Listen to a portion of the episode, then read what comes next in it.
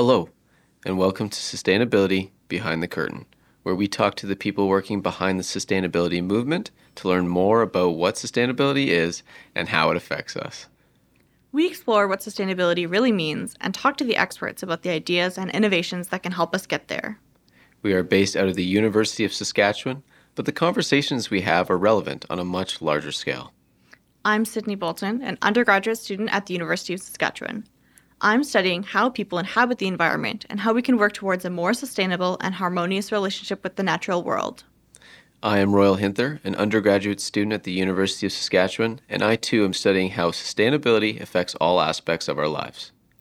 Behind the scenes, we're joined by Karina Lenko, our fellow student and partner on this project. Today's guest is Mariana Campos Rivera. Mariana is a graduate student at the University of Saskatchewan investigating how Indigenous youth benefit from sharing their territorial and cultural knowledge with one another. Her research is based in Mexico, where she's originally from, but her project has many interesting applications right here in Canada. She's also our teaching assistant, and we're really happy to have a chance to highlight the work she's doing. We talked to Mariana about her perspectives on sustainability, and here's what she had to say. Great. Well, thank you so much for joining us, Mariana. Do you want to quickly introduce yourself? Uh, sure. Uh, thank you for inviting me. Uh, I'm Mariana. I'm a grad student at SENS in USask, and I'm a TA for 401 uh, Environment Sustainability in Action. I should know that. Yeah. So thanks. So, uh, what is your job here on campus exactly? Okay, so I'm a master's student in at the School of Environment and Sustainability in the Department of Human Dimensions of Sustainability. So now I'm just doing a research on, I'm working alongside indigenous youth in Mexico. So we research that along like traditional ecological knowledge and kind of like indigenous identities and adaptation to global change. What attracted you to that topic? Uh, well, I have a background in biology. So I was always like super nerdy about like science stuff but I also always wanted to do something more like on the social side of um, things. So when I was doing my undergrad, I started um, to do research on this area of ethnobiology, that is a mix between biology and anthropology. And that's how I, I ended up uh, working uh, on these kind of like topics. And well, Mexico, I, I'm from Mexico, and there's like, um, it's a pretty like diverse country, both in um, ecosystems but also cultural groups. So I think I was really lucky to have like those interests in the perfect place to do that kind of research. Um, so you've lived in two very different places. Yeah. Um, I'm kind of wondering, uh, what do you think is a prominent issue here in Saskatchewan regarding sustainability that maybe isn't necessarily as applicable as somewhere in Mexico City? Mm, that's really interesting because um, moving here, I started to question a lot of like preconceptions that I had about like environmental issues.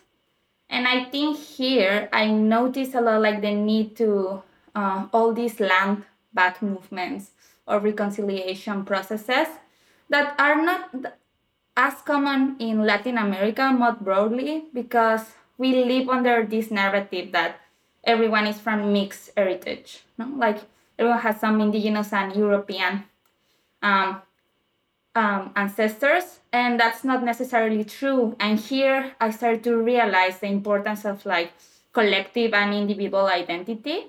And I think that identity can drive you to fight for a more sustainable and just world. You, you talked about links to traditional ecological knowledge. Mm-hmm. What kind of similarities have you seen in Mexico and in Canada with that kind of topic? Mm, I think um, the importance and the need of involving new generations um, being learners of this knowledge and guardians, but also giving them room to adapt it to their environment and their realities and also uh, this respect for elders and um, knowledge keepers. So I think regardless of where you are or what you do, that's a common um, thing between like different indigenous groups in both countries. I, I liked how you described it as like being a guardian of it, but also being able to kind of adapt it and change it. And I think that that's really important these days. The kind of modernization and taking these traditional concepts and making them work in our current system. I think also it's really important for like non-indigenous people to also realize that um, indigenous identity and, and people are not like static or not because they keep traditions alive that means that they live in the past so they're like also living in this like super rapid changing world and with the face uh, ch- challenge facing the challenges they all face you know like climate change or globalization or poor labor wage uh, you know? Um, so so i think it's important to keep that in mind but also uh, it's for young people it's important for them to know and for us like i also think we are like part of that young crowd uh, to feel empowered to make change because we feel like we're gonna we're really aware that we're gonna face the challenges in a way that older generations haven't. And that can be like scary too. Yeah uh, another question for you Mariana. Um, because uh, young people especially have a lot of anxiety around the topic of climate change and stuff I think it's is it do you feel the importance of coordinating and maybe working with indigenous groups and people as a whole is maybe now more paramount than ever to maybe becoming more adaptive and resistant to the changes that we're going to see? I think so. And I think also we have the advantage of uh, being able to to be in touch with people that maybe before we won't be able to and like thanks to like technology or like all these online resources so we can um, take advantage of that to grow like more um, em- empathetic like uh, ways to achieve things or to organize. And all these movements like black lives matter or anti-colonialism or reconciliation are like having more room because we're able to connect and to learn from each other. Absolutely. Uh, before we we get into more of that idea of like solutions to these big problems i want to go back to finding out your definition of sustainability. So, as a, a term or concept, what does sustainability mean to you? I think is um I'm really sure it, I see it more as a as a path than a goal. So just like this idea that it's in the back of your mind to help you like make decisions. And also I think it's like just seeking like a um, a life full of dignity and justice for like humans but also every other living being. That's that's super concise and i think that that's a very empathetic way of looking at sustainability. So do you think that this uh, definition of sustainability has helped framed your research in any way? Oh for sure. Um, it has really helped me to learn from from my collaborators and by this I mean like the people that I have interviewed because first I was really worried or concerned about human well-being. Know? Like I'm not saying that I was like polluting and like not caring about the environment, but for me, the the goal was to to work alongside people, and then just I realized how that can happen and cultural rich, richness can't happen without like the land or the territory that surrounds us. So yeah that for sure has has changed with my work. Um, we we have to deal with a lot of uh, problems here in canada maybe in saskatchewan. What do you think in regards to your views on sustainability is maybe the biggest challenge for us as a province right now in moving forward Mm, I think uh, it's really hard because it's um, how to get people involved or how to get people to participate.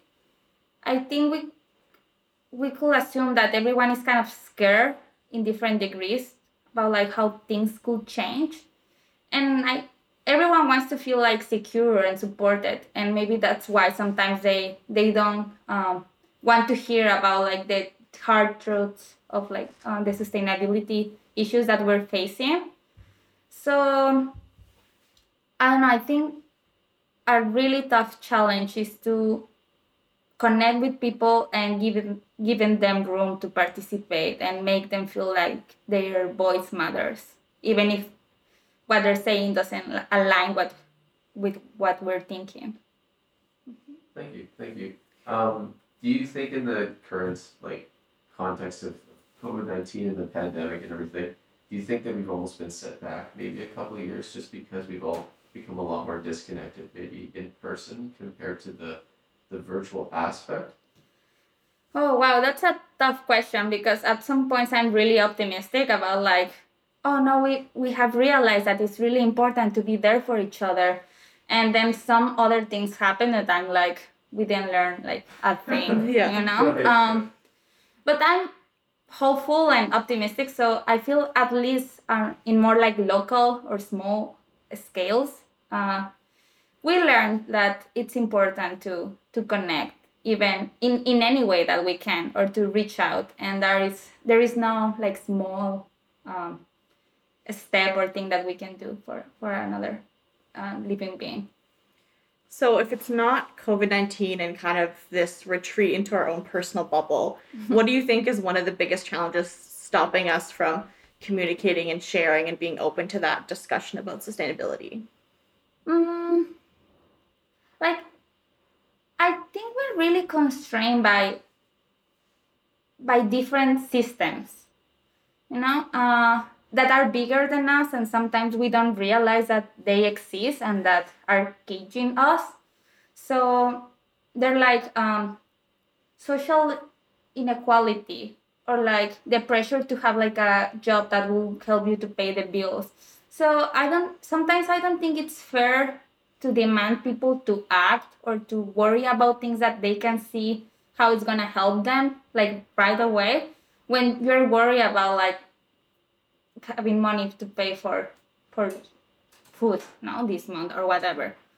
Um so at some points i think things need to get worse in order for us to be really like okay uh, it's moment it's it's a moment for us to act.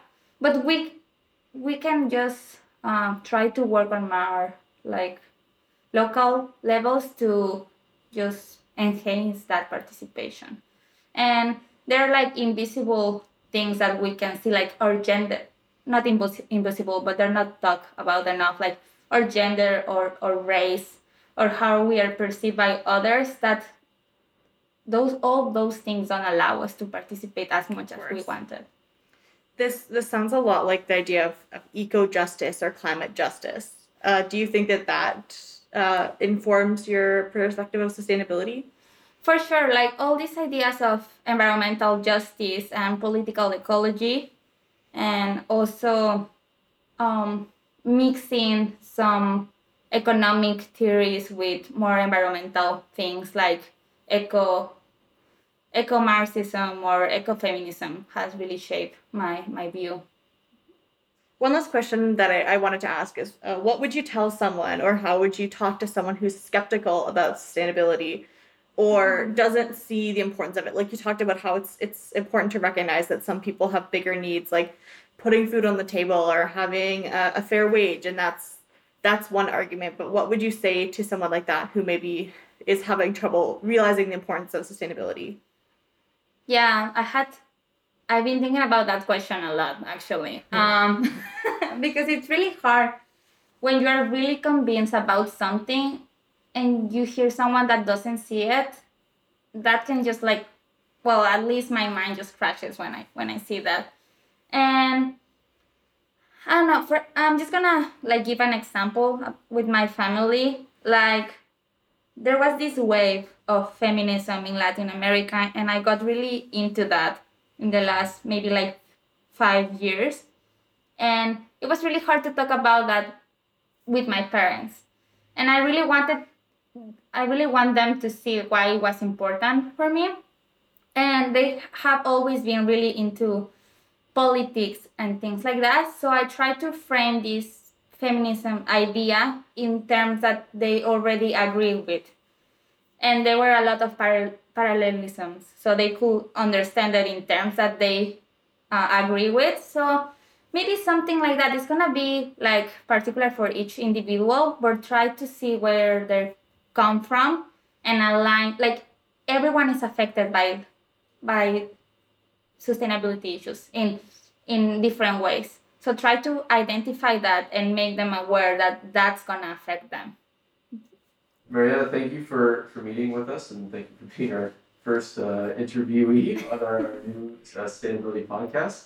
Um, yeah, thank you very much. I, I think you have a lot of really insightful answers. You've obviously thought a lot about this, and I, I think that makes sense, especially coming from more of the social sustainability and like human centered side. So I, I feel privileged to talk with you about this. Thank you so much. Oh, thank you. Thank you for inviting me. Thank you for coming behind the curtain with us to learn more about sustainability. For helping us to make this podcast possible, we would like to thank the University of Saskatchewan and the Saskatoon Co op. And a special thanks to Colin, Vladimir, Palmer, and everyone who has supported us so far. You can find more information and more episodes like this at www.sustainabilitypod.wixsite.com slash listen. I'm Sydney. I'm Royal. And, and this, this, has been Sustainability, Behind, the, curtain. curtain.